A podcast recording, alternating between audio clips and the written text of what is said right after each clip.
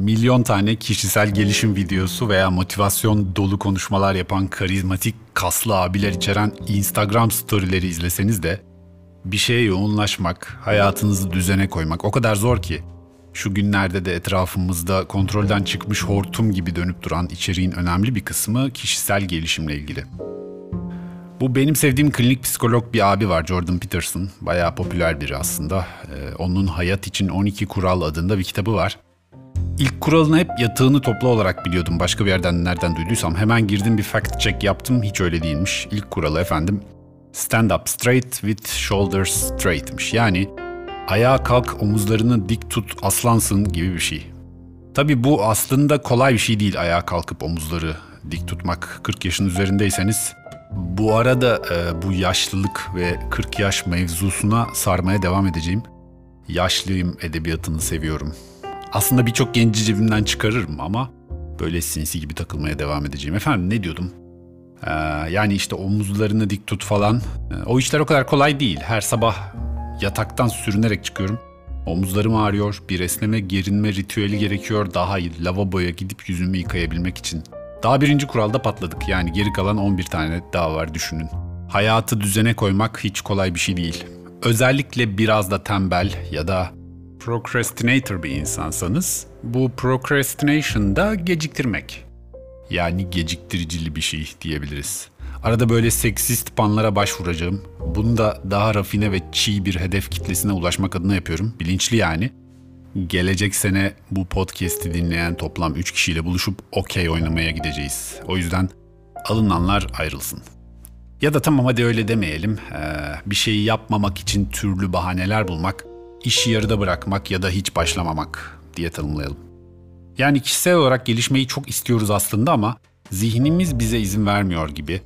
Şu ünlü kendimize söylediğimiz yarın kesin spora başlıyorum yalanı bunun bir örneği yarın kesin olarak başladığınız şey aslında Netflix'te How I Met Your Mother izlemek ya da Instagram başında harcadığınız günlük ortalama zamanı artırmak oluyor genelde. Ve kişisel gelişim yolunda kendimizi uğrattığımız her başarısızlık, yani o kesin başlayamadığımız spor ya da edinemediğimiz, kazanamadığımız skill bir zaman sonra kendimize olan inancımızı da baltalamaya başlıyor. Bundan sonra her yarın spora başlayacağım dediğimizde içimizden hadi lan diyorsunuz, bokun başlarsın spora.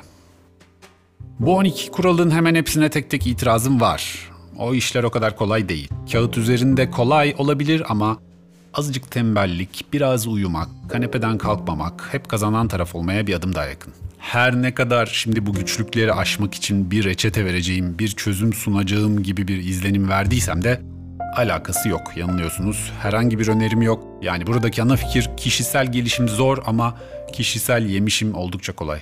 Yemişim kişisel gelişimi deyip kanepeye yayılın. Bu yayılım toplumca benimsensin. Hepimiz profesyonel birer procrastinator'a dönüşelim. 2000'lerin başında çıkmış Goodix sitcomların bütün sezonlarını tekrardan izleyelim. Bademli magnum yiyip diyet kola içelim. Çünkü düşünecek olursanız spor yapıp kaslı bir birey olmak veya kendinize yeni bir yetenek kazandırıp topluma daha fazla şey katabilen biri olmak, bademli magnum ve diyet kolanın verdiği şeyin aynısını verecek. Kağıt üzerinde hepsi endorfin, hepsi serotonin. Neden bu çaba? Ne fark edecek? Tembelliği veya geciktiriciliği savunuyor değilim. Sadece kişisel gelişime koşan vasıflı bireyler lütfen biz tembel şişkolara tepeden bakmasınlar. Hepimiz aynı oksijen tüketiyoruz. Hepimiz aynı atık çıktısını üretiyoruz. Hepimiz aynı gemideyiz. Öyle mi? Dün sabah insan bölünerek çoğalabilse keşke diye düşünüp dururken çocuklarını okula bırakmaya çalışan aileler bütün yolları kitlemişti Gün geçmiyordu ki sabahın 8'inde işe 10 dakika geç kalacağım endişesiyle toplumumuzun kanayan bir başka yarasına daha düşünsel bir alternatif bulmaya göreyim. Hiç böyle aşk, evlilik, seks falan olmasa hayatımızdan dramalar, aşk cinayetleri, sinir bozucu şiirler, serenatlar, kırmızı kalp şeklinde çikolatalar eksik olsa hepimiz bölünerek çoğalabilsek keşke dedim içimden.'' Çünkü mutlu çiftlere olan hasetimi sadece 14 Şubatlarda değil, yılın bütün günlerinde her daim içimde yaşıyorum ve yaşatıyorum.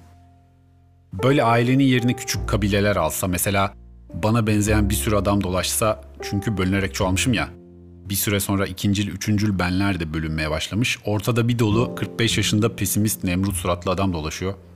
Öğle arası oluyor mesela. iş arasında Çık bahçeye altışardan voleybol maçı yap kendine benzeyen akranlarınla.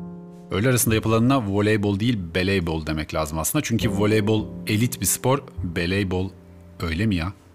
Atletle böyle leş gibi terliyorsun sonra gömleği giyip işe devam. Ben razıyım ter kokmaya aslında. Gereksiz dramayı eksik edebilecekse hayatımızdan. Alışveriş merkezinde kendini yerden yaratan çocuklar olmayacaksa misal. Şimdi burada çocukları sevmiyorum demek istemiyorum. Ama çocukları sevmiyorum.